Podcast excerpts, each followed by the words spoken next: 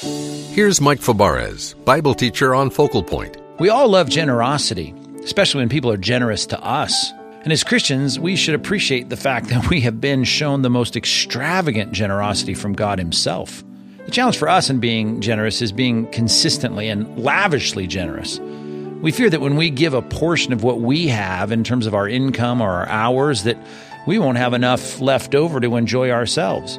But the Bible goes to great lengths to reassure us that any loss we may feel in giving things like this away is an act of faith that God always repays.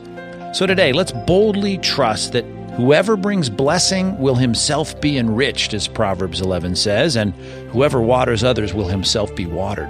Hungry for more? Get hard hitting, straight up Bible teaching with Pastor Mike Fabarez on Focal Point's half hour program, right here on this station. And learn more about Pastor Mike when you visit us online at focalpointradio.org.